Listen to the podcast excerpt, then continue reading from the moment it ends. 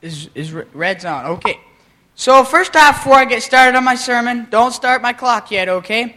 Um, it, in the book of 1 Samuel, chapter 23, I'm not going to read it, but it talks about how David, they were fighting the Philistines, and he, was, he just made a simple request that he wanted some water from a certain well. And it talks about how three of David's men, they were so dedicated to David that they just went and got that for him. So today, let me look at my notes here. So, October, as you know very well, is Pastor Appreciation Month, and we have something for the pastor today. But first, I just want to say something real quick that through the rest of the month of October, I know there's like eight days left or something like that. But if you see something or you think about something that the pastor and even Pastor Joel would would would would you think find you think they'd appreciate and you just want to do it because you uh, respect them and you're glad that they're leading us. If you see something like that, I just want to challenge you. Go ahead and do that. Even just go up to them and say, "Hey, I'm really glad you're the pastor. You know, I, I respect you a lot and you mean a lot to me." So, if I could today, I just want to have uh, Pastor Andrew and then Pastor Joel come up to the stage, please, if you would. This is a bit of a surprise, I know. and then TJ and Matthew, if you guys would come up as well. The church has a gift for you guys, so we just wanted to give that to you tonight. We just want to tell you how grateful we are. Why don't we have, give them a round of applause?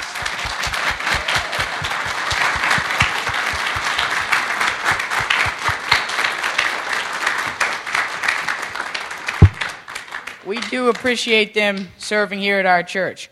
Okay, now we can get started with the sermon. You can start the timer.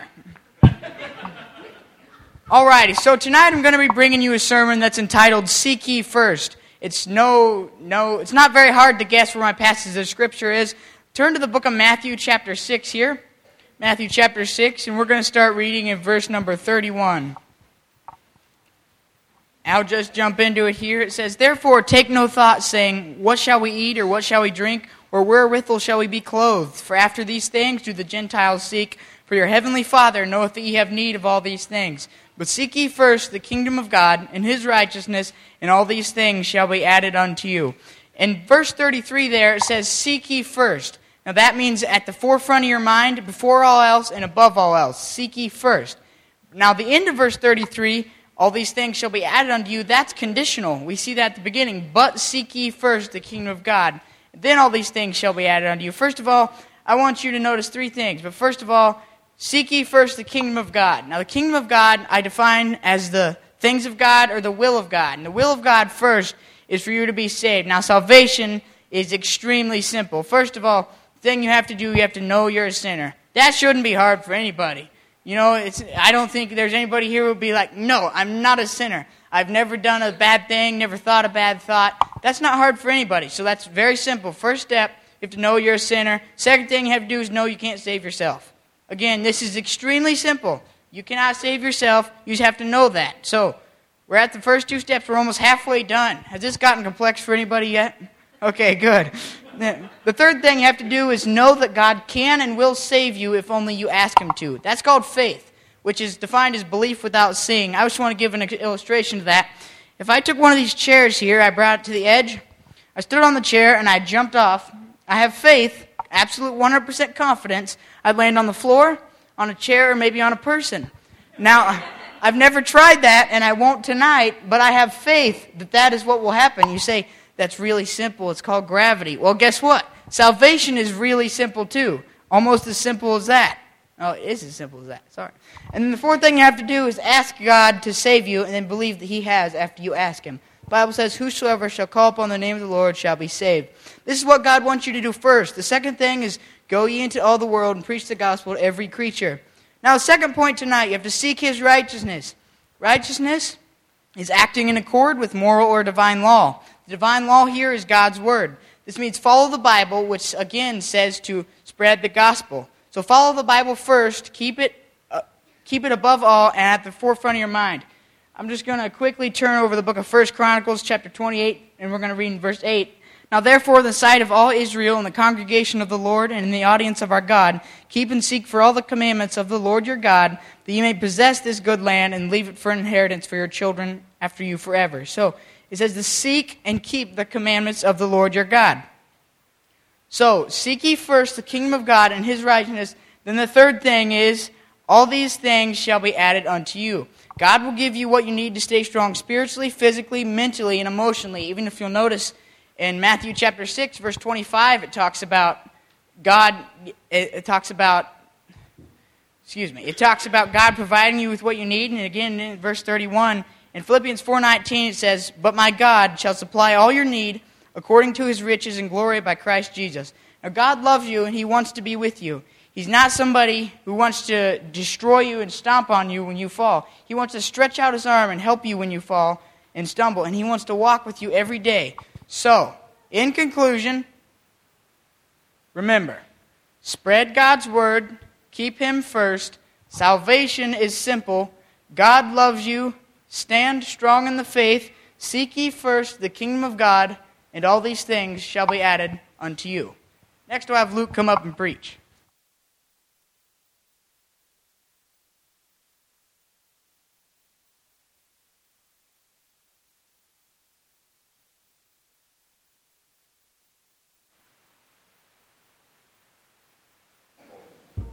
Is it the pulpit? Which one?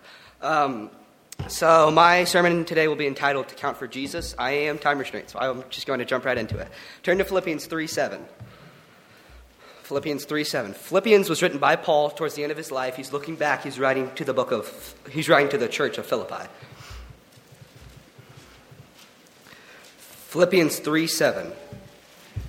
But what things were gained to me, those I counted loss for Christ. Yea, doubtless, and I count all things but loss for the excellency of knowledge of Christ Jesus my Lord, through whom I have suffered the loss of all things, and do count them but dung, that I may win Christ, and be found in him, not having mine own righteousness, which is of the law, but, the, but that which is through the faith of Christ, the righteousness which is of God by faith. Jump down to verse 14. I press toward the mark for the prize of the high calling of God in Christ Jesus. Paul reveals his whole purpose in life in these verses to count for Jesus. Um, some of us may have heard the song entitled To Count for Jesus. I'm just going to read a short part of that. All want their lives to count for something, to leave their mark when life is through, but vain pursuit will count for nothing. Time will erase whatever we do. I want my life to count for Jesus, for earthly things will quickly fade. No need to add to worldly riches, I only seek eternal gain.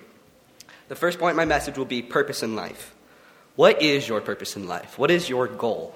What are you striving for? Money, fame, knowledge, something that will last after you are gone? And what would that be? It is all empty, it is all nothing, it is void. Um, Solomon, King Solomon had all of these things. He was the richest man on earth, he was the wisest man on earth, he built many things long after his time that still stood. And yet, we see in the book of Ecclesiastes that he was emptied, even today. So- Solomon today is not heard of. Many people don't even know he existed. Many people don't even know who he is.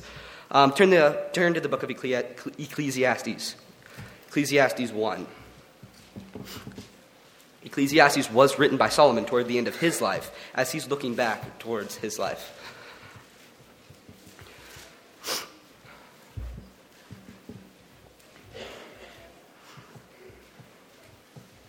The words of the preacher, the son of David, king in Jerusalem. Vanity of vanities, saith the preacher. Vanity of vanities, all is vanity. What profit hath a man of all, hath a man of all his labor which he taketh under the sun? One generation passeth away, and another generation cometh, but the, but the earth abideth forever. Jump down to verse 8. All things are full of labor. Man cannot utter it. The eye is not satisfied with seeing, nor the ear filled with hearing. The, the things that have been is that that which shall be and that which is done is that which shall be done, and there is no new thing under the sun.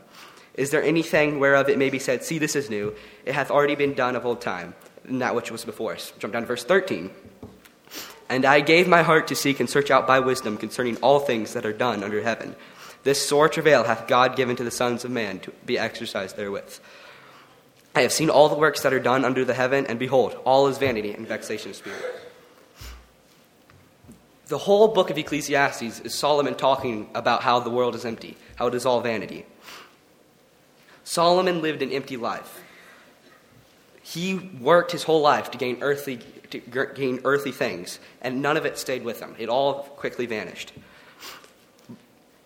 I think we all fall short in this, in this area at points. We all put something above God that should be below him. And when we do this, we lose purpose in life.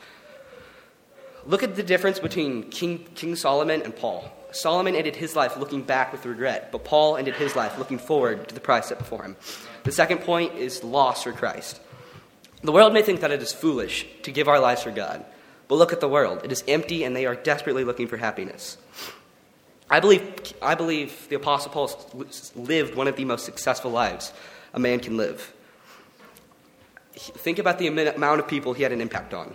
Silas, Barnabas, all the churches he started, all the people that those churches had an impact on. And my third point as I'm wrapping up is to press toward the mark. What are you doing for God? Are, are you pressing toward the mark? Romans 12, 1 to 4 says, I beseech you, therefore, brethren, by the mercies of God, that you present your bodies a living sacrifice, holy and acceptable unto God, which is your reasonable service. And be not conformed into this world, but be ye transformed by the renewing of your mind, that ye may prove what is that good and acceptable and perfect will of God. For I say, through the grace given unto me, to me, to every man among you, not to think of himself more highly than he ought to think. It is our reasonable duty to serve God. We cannot repay God for all he has done, but the least we could do is give our lives for him.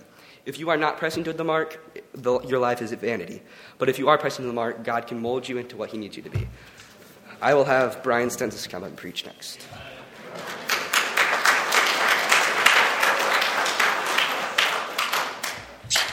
Hello, everybody. If you don't know my name, Luke just said it's Bryan Stensaas.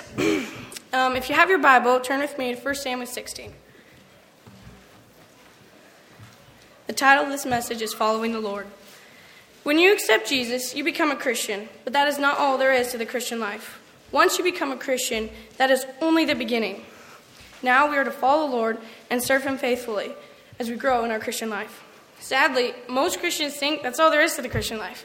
Really, they come to church and everything, like a lot of them come to church, but their mind is like somewhere else. Don't be like that, Christian. We need to be following the Lord. There is someone in the Bible I'd like to bring up. Look in 1 Samuel 16, starting in verse 1. And the Lord said unto Samuel, How long wilt thou mourn for Saul, seeing I have rejected him from reigning over Israel? Fill thine horn with oil and go. I will send thee to Jesse the Bethlehemite, for I have provided me a king among his sons. In verse 1, it's talking about Samuel mourning about Saul rejecting God. Chapter 15 is about Saul disobeying the Lord's command to kill Agag and all the Amalekites, their cattle. And he did kill all the Amalekites, but he kind of kept the cattle and the king for himself. Samuel had to end up killing King Agag because Saul would not do it. When Saul chose not to follow the Lord, he took his kingdom away. Always follow the Lord, and you will be blessed. From verse 2 through 10, it's talking about Samuel going through all of Jesse's sons to be picked for king. God tells Samuel that none of these men are the chosen one. Look in verses 11 through 13. And Samuel said unto Jesse, Are here all thy children? And he said, There remaineth yet the youngest, and behold, he keepeth the sheep. And Samuel said unto Jesse, Send and fetch him, for we will not sit down till he come hither. And he sent and brought him in. Now he was ready, and withal of a beautiful countenance, and goodly to look to. And the Lord said, Arise, anoint him, for this is he. Samuel looks at David and asks God if he is the one, and the Lord says that he is. David, when he was a shepherd, followed the Lord wholeheartedly and served him. In his spare time, he wrote songs, which were pretty much like songs and prayers. He also studied the scriptures, which were the first five books of the Old Testament. He also spent much time praying. David was blessed and later became king over Israel. But this story is not about the story of David. This is about what David did. This is about what David did to follow the Lord. The first way we see David following the Lord is in prayer. Psalm 61, 1 through 2 says, Hear my cry, O God, attend unto my prayer. From the end of the earth will I cry unto thee. When my heart is overwhelmed, lead me to the rock that is higher than I. Many of David's psalms are about him praying and rejoicing to the Lord. Paul says in Romans 12 12, rejoicing in hope, patient in tribulation, continuing instant in prayer. When we are struggling and can't think of what to do, pray, and God will show you. Sometimes God won't always answer the way you want or, or when He wants to, but God has a purpose and a plan for everything.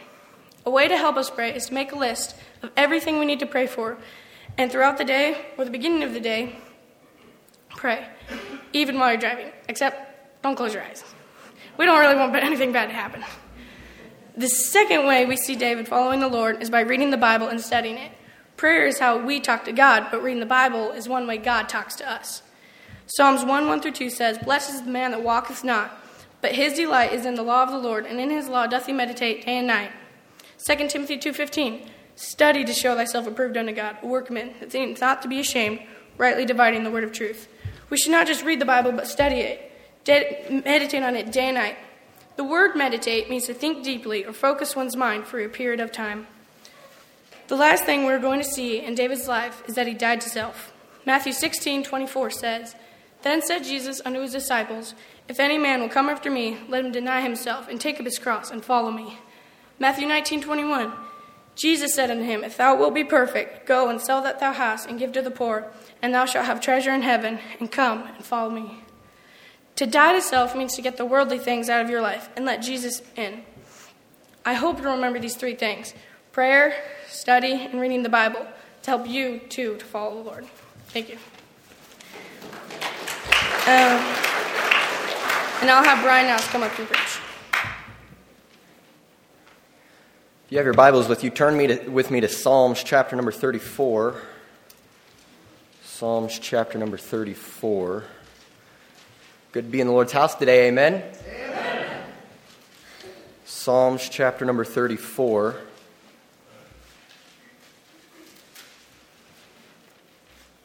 Psalms chapter 34, and we'll read verse number 11. Psalms 34, verse number 11. The Bible says, Come, ye children, hearken unto me. I will teach you the fear of the Lord. Today I want to talk about that phrase, the fear of the Lord. Before we begin, though, let's pray and ask God to bless the message. Father, I thank you for this day that you've given us, and I thank you for the opportunity you've given me to um, come up here and preach. Um, just help me to not get in the way and give the words you'd have me to speak. Um, bless your word as it goes forth. Help it to land on fertile ground. We love you, Lord. It's in your name that we pray. Amen. So it says, I will teach you the fear of the Lord. Today I want to talk about that phrase, the fear of the Lord. Um, you hear it many times throughout the Word of God. What does that? There's three questions I want to answer today. First of all, what is the fear of the Lord? Secondly, what does the fear of the Lord cause in our lives? And thirdly, what does the fear of the Lord bring to our lives? So, first of all, what is the fear of the Lord? Um, the word fear in this phrase, most of the time we think of the word fear, we think of being afraid or being scared of something. While that is a little bit of what this word fear means, it's not exactly what it means. Um, the word fear here refers more to a moral reverence, to morally reverence the Lord. You can break the word reverence down even further to, you, to the word respect. So, we're talking about a moral respect of the Lord in this. And you see, that, see this phrase all throughout the scripture. Um, so now we know what the fear of the Lord is. What, so now, what does it cause in our lives? I'm going to spend a little more time on these two points. Um, so, what does the fear of the Lord cause in our lives? So, um, as an example of this, I have a fear of my dad, not a um, scared fear of my dad, but I have a fear, I have a respect of my dad. Um, I know that I can't always do what I want to do because there's certain things that I need to do that he's told me to do, and if I don't do them, I'm gonna bad things are gonna happen. So, um, so that is the. In the same way, we should be fearing the Lord the same way. When we know who God is, that He is a merciful, loving, gracious God, but also a just God that must punish sin, we will, it will cause us to change what we are doing. The fear of the Lord will cause a change in our actions. Look in Psalms 34 11. We'll read a few verses down from there. Come, ye children, hearken to me. I will teach you the fear of the Lord. What man is he that desireth life and loveth many days that he may see good? Keep thy tongue from evil and thy lips from speaking guile. Depart from evil and do good. Seek peace and pursue it. This passage is saying, hey, you want to know the fear of the Lord? Verse 13 Keep thy tongue from evil and thy lips from speaking guile. Depart from evil and do good. Seek peace and pursue it. God says, you want to know the fear of the Lord? Do what I say. Um, turn over to Proverbs chapter number 8 will be there for the rest of the message. Proverbs chapter 8. We see another good example here in Proverbs 8. Proverbs chapter number 8 in verse number 13. Proverbs chapter 8, verse number 13. The Bible says, The fear of the Lord is to hate evil, pride and arrogancy, and the evil way, and the froward mouth do I hate. So it says, What is the fear of the Lord? It is to hate evil. Now, a good example of this maybe is um, if you know me at all, I'm a big Ohio State Buckeyes fan. And if you know anything about the Buckeyes, you know there's one thing we all hate, and it's that team up north they call Michigan. Um, and, it's, and there's nothing wrong with having a passion for your team and uh, passion against another team and all. Um, we can have some good fun with that, but do we have that same passion for the things of God? Where is that passion for the things of God? Do we truly um, hate evil the way God says? God says we are to hate evil. The fear of the Lord is to hate evil. He said the fear of the Lord is to depart from evil. God says don't get near it, run away from it. Yet many times, what do we do as Christians? We say, "Oh, I'm not going to do it, but you know, I might get a little close and all. You know, I'm not actually doing it, but you know, there's nothing. I'm not going to run away from it." When you truly hate something, you want to get as far away from it as possible. The fear of the Lord is to hate evil. If you true Christian, do you hate evil today? Thirdly, fear. Thirdly, so the fear of the Lord. So we know what the fear of the Lord is. We've what we've figured out what the fear of the Lord causes. Thirdly, what does the fear of the Lord bring to our lives? Look over it in Proverbs chapter 9, verse number 10. Just um, you probably don't, some of you might not even have to turn a page. Proverbs 9, verse number 10 says, The fear of the Lord is the beginning of wisdom, and the knowledge of holy is the understanding. Um, what does the fear of the Lord bring to our lives? It will bring wisdom. When you respect someone, when you reverence someone, you will know that they know more than you do, and you will go to them for advice and counsel.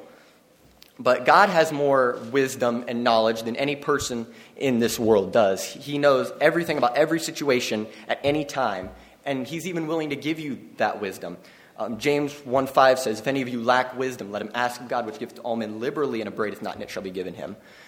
God said, Hey, I will give you all the wisdom you need when you need it, as much as you need it. But yet, many times, Christians, we don't even use it. We don't even call on God for wisdom. Many times, we're in a difficult situation and we look to others, we look to the world for our answer. There's nothing wrong with talking to other people for advice. God even says, seek godly counsel. But we should be seeking the Lord first and foremost. Um, so let me ask you today, Christian do you truly fear the Lord? Do you truly hate, hate evil and love what is good? When there's a difficult situation in life, is prayer your answer to that problem? Or do you always look to what he said or what she said the fear of the Lord is to hate evil, and the fear of the Lord is the beginning of wisdom. Thank you. And I'm going to ask Brian to come up and lead us in another song. It's, yep, it's on. Okay. So, I would like to talk. I would like to talk to you about standing firm on biblical promises. Turning your Bibles to Isaiah 9 6. Isaiah 9 6 here.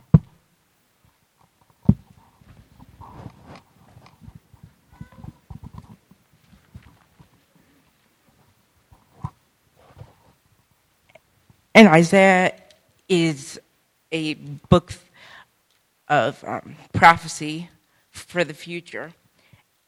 And here we see, hold on. All right, Isaiah chapter 9, verse number 6 it says, For unto us a child is born, unto us a son is given, and the government shall be upon his shoulder, and his name shall be called Wonderful Counselor, the Mighty God, the Everlasting Father, the Prince of Peace. So here we see the very first promise um, that we're going to look at today, and that is the promise of the Son of God to come.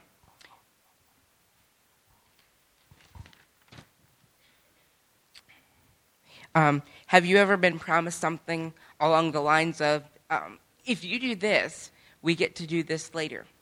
And you just go off and play or do something. And it seems like it's been forever and a day.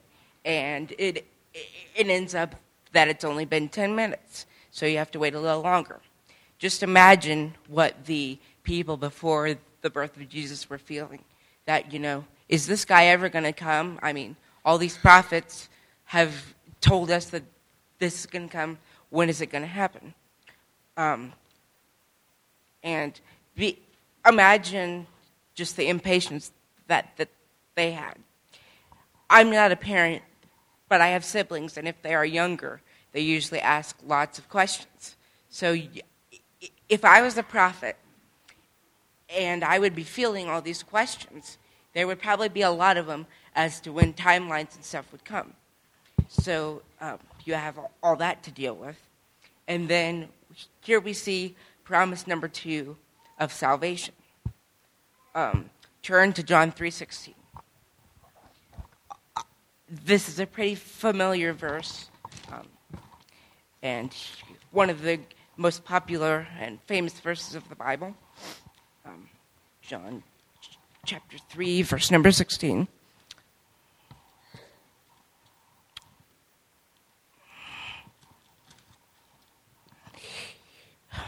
For God so loved the world that he gave his only begotten Son, that whosoever believeth in him should not perish, but have everlasting life.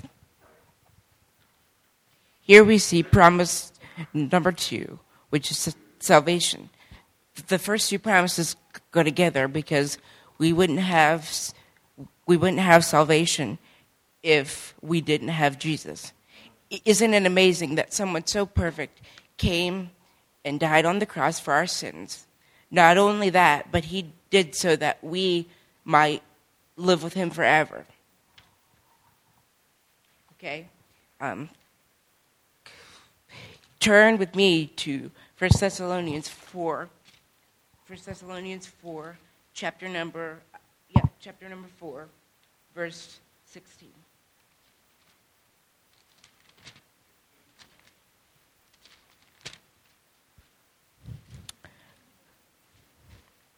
For God, um, for the Lord himself shall descend from heaven with a shout, with the voice of the archangel, and with the trump of God, and the dead in Christ shall rise first. Then, which we are, then we which are alive and remain shall be caught up together with them in the clouds to meet the Lord in the air, and and so shall we ever be with the Lord. In this passage, we see our last promise, the return of Jesus. Not only were we promised a Savior to come, and through him eternal life, but Jesus also promised us that he would return someday and take us to heaven to be with him forever. Moving to application. God put us on this earth to further his kingdom, and he gave us these verses for our salvation so we would tell others and lead them to salvation. Our time on earth is limited. Are we doing all that we can to tell others about Jesus to further his kingdom? Are we encouraging others to stand on the promises of the Bible? As we as I finish up, if there is anyone here today that does not know Christ as their personal Savior, I encourage you to go find someone here at the church that could walk you through how to be saved so that you know that one day heaven is your home. Um, let's pray. Dear Lord, we just thank you for this day. Thank you for all these preachers that have preached and brought the word to us. And thank you for all the young people here that have um, played a part in the service, Lord. And we pray that you would help us stand firm on the biblical promise, Lord, biblical promises, Lord, and that you would help us to um, just take what we know and to share your word with others, Lord. And um, that when we get to heaven, that we would hear, well done, thou good and faithful servant, Lord. And I pray that you would bless the rest of the service, Lord, and um, just be with the rest of the preachers and the people to follow, the Lord. And I ask this all in your precious name. Amen. And I will ask Mathew Planck to come up and preach.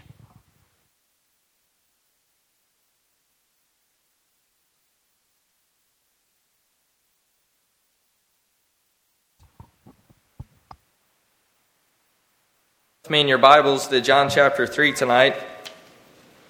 John chapter 3. Tonight, I want to speak to you on a very simple subject, and that is exposing the lies of.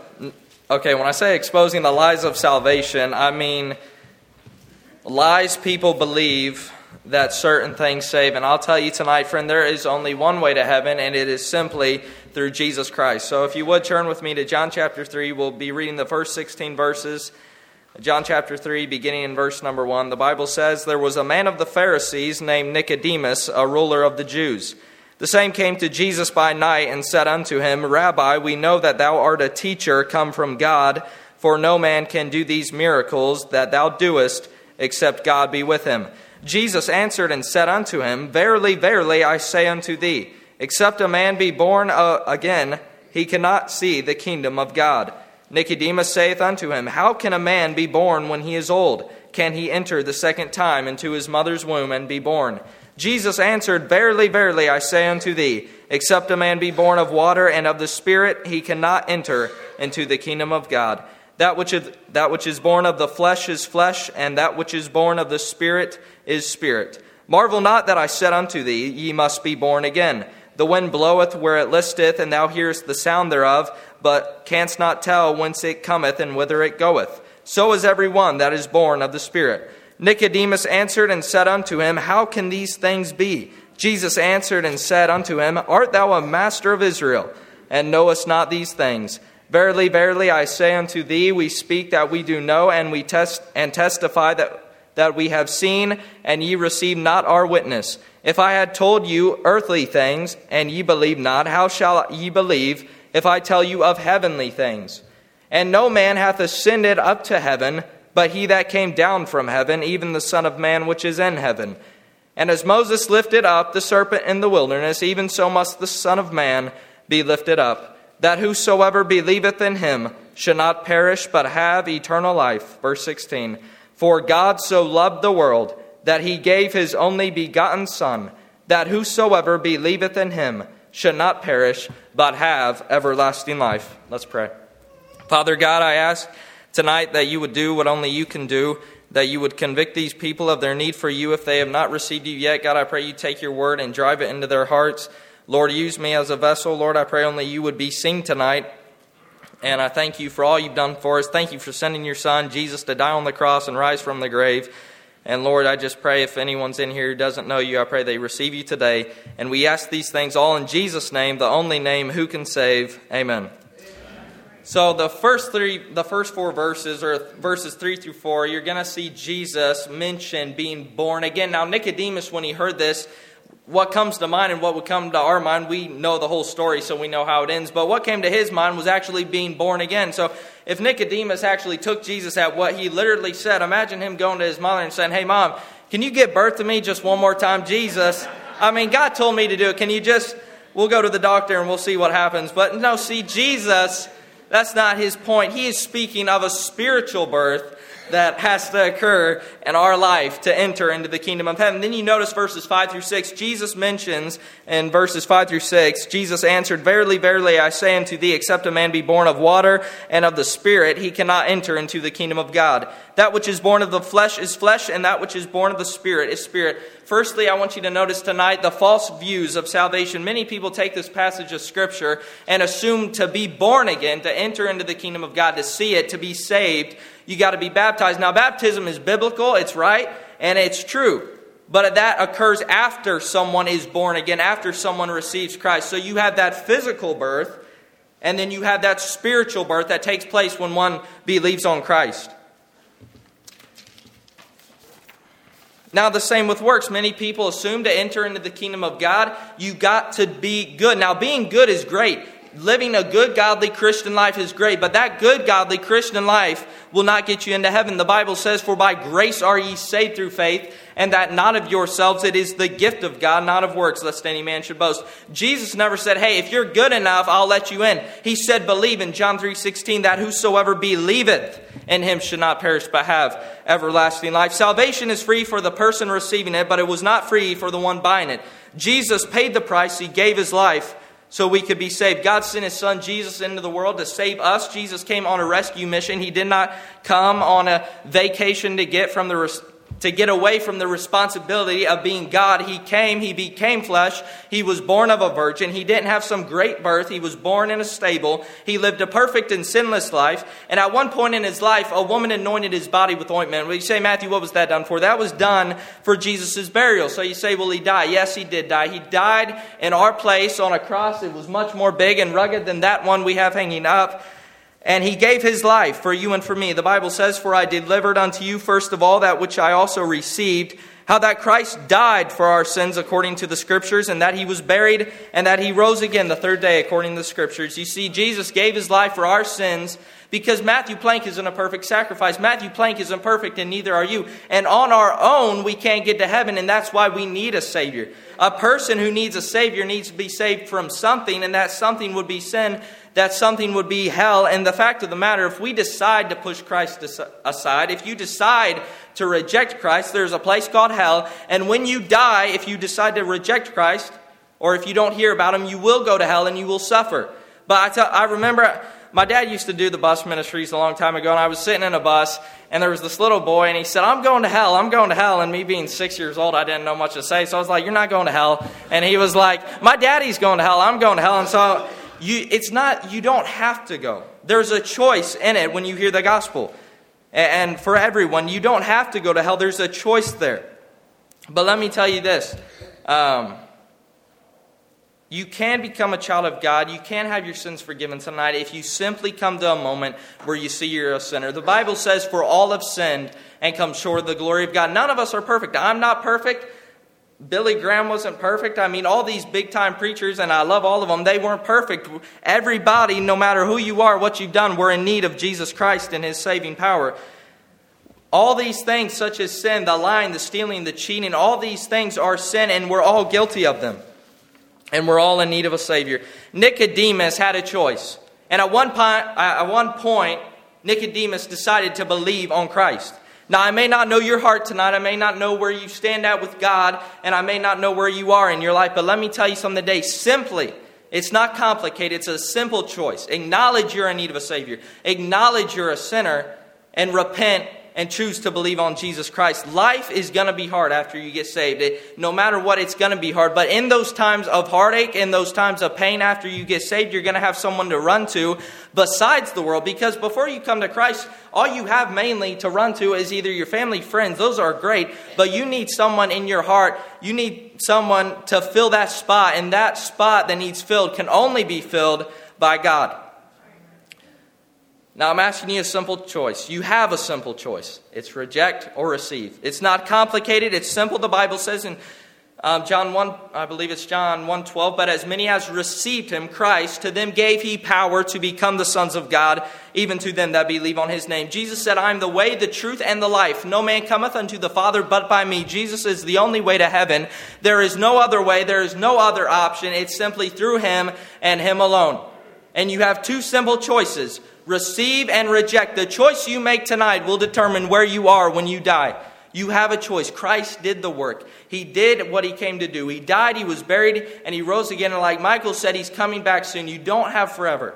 Just today, simply call upon his name. The Bible says, For whosoever shall call upon the name of the Lord shall be saved.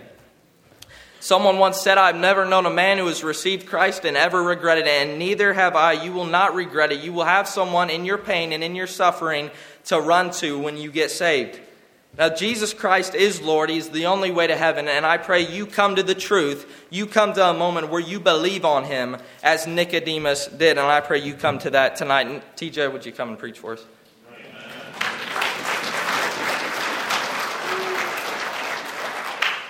Alrighty, turn with, turn with me to 2 Maccabees chapter 12. I'm kidding, I'm kidding, I'm kidding. I'm kidding. Those of you who got that, you got that. Those of you who don't, we know you're Baptist. Amen. Pastor, I'm joking. Alrighty, but for, for real now, for real now. Um, turn with me to John chapter 11. So I was given 10 minutes, so I'm going to keep this really short. Um, I'm TJ, by the way. You're going to know me as the last guy that preached Amen. Um, let's see if I can find it. Alrighty, so we're, um, my passage today is going to be when Jesus wept. Okay, so we're going to start John 11, verse number one. Now, a certain man was sick, named Lazarus, of Bethany, the town of Mary and her sister Martha. It was that Martha, or that Mary, which anoint, or anointed the Lord with ointment and wiped his feet with her hair, whose brother Lazarus was sick. Therefore his sister sent unto him, saying, Lord, behold, he whom thou lovest is sick. And Jesus heard that. He said, This sickness is not unto death, but for the glory of God, that the Son of God might be glorified thereby. Now Jesus loved Martha and her sister, er, and her sister, and Lazarus. When he had heard the, therefore that he was sick, he abode two days still in that same place where he was. Now turn with, or now flip to the next page if you have a Bible like mine, I guess. Um, we're going to skip to verse number 32 for the sake of time. Um, then when, or verse number 32. Then when Mary was come where Jesus was and saw him, she fell down at his feet, saying, Lord, if thou hadst been here, my brother had not died. When Jesus therefore saw her weeping, and the Jews also weeping, which came with her, he groaned in his spirit and was troubled, and said, Where have ye laid them? Or where have ye laid him? They said unto the Lord, Come and see. Jesus wept. Alrighty, so if you know the story right now, basically Jesus was doing his ministry or whatever um, when he heard word that one of his friends, Lazarus, had fallen ill. Um, after a few days, Jesus made, or Jesus being omnipotent, all knowing, all knowing, knew that Lazarus had died. He made his way towards that place where his friend had died. When he had gotten there, it had been four days since Lazarus had been dead. His sisters were broken, devastated, and were thinking, um, why wasn't Jesus here? Well, you see, um, if you know the story, Jesus goes on to raise him from the dead, but we're going to stick with the verse number 35 where Jesus wept. We're going to see what that means, okay, or what that can mean to us through God's word. It said, um, now let's look exactly what that shows us, okay? Um, number one, when Jesus wept, it shows us his humanity. Um, he was 100% man, not just in the sense that he was human, that he had a body. He had emotions, he had temptations like us, but he overcame them. You see, um, he, had, or he knew that his friend had died several days prior, prior to his arrival at the grave. Um, he was heading to his grave literally to raise him from the dead, to show his glory. He knew where his friend's soul was. He knew that in a short time his friend would be among the living. Yet here he is, weeping over the death of a friend, sobbing tears over one that he had loved. You can see the humanity of Christ, okay? Um, you can see it in his tears, in the tears of the Lord for a friend of this earth that, has a, that he had a personal connection with. Jesus was on his way to show his deity, to show that he was God, and in doing so, showed equally his humanity. Secondly, it shows his love. In verse number 5 of John 11, it says, Now Jesus loved Martha and her sister Lazarus. And then in verse number 35 and 36, it said, Jesus wept. Then said the Jews, Behold how he loved them.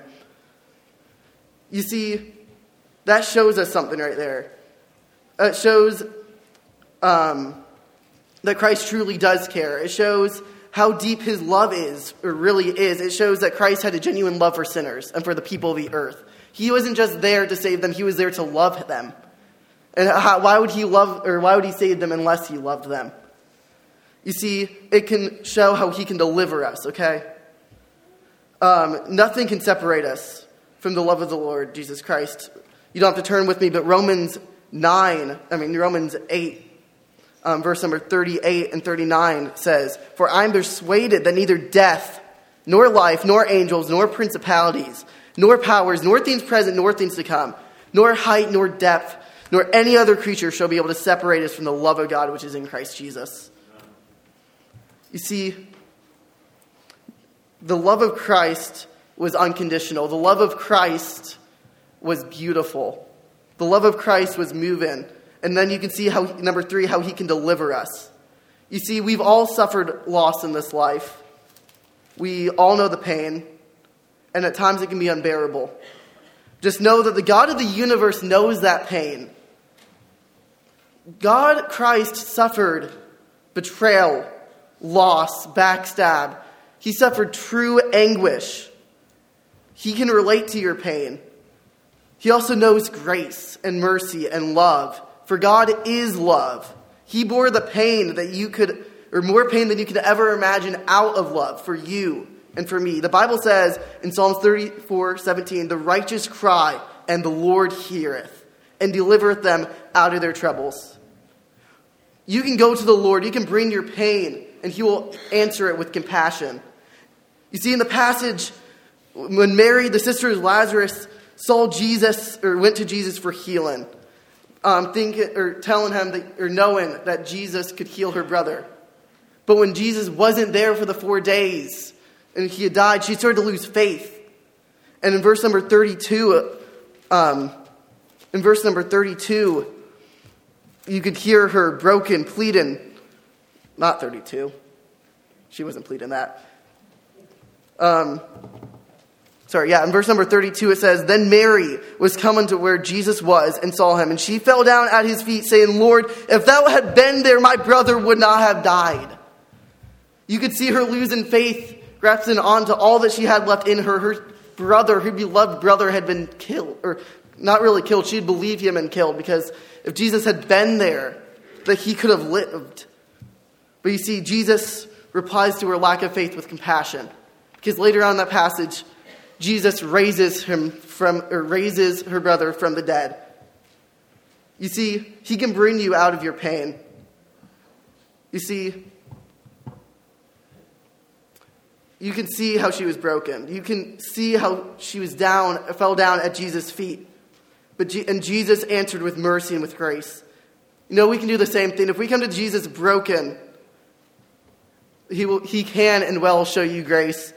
As you come, or as you come to Christ in pain, in your loss, you can feel comfort knowing that Jesus had felt that pain and had wept tears of sorrow and bore the cross for you. Now the question is, will you come to him?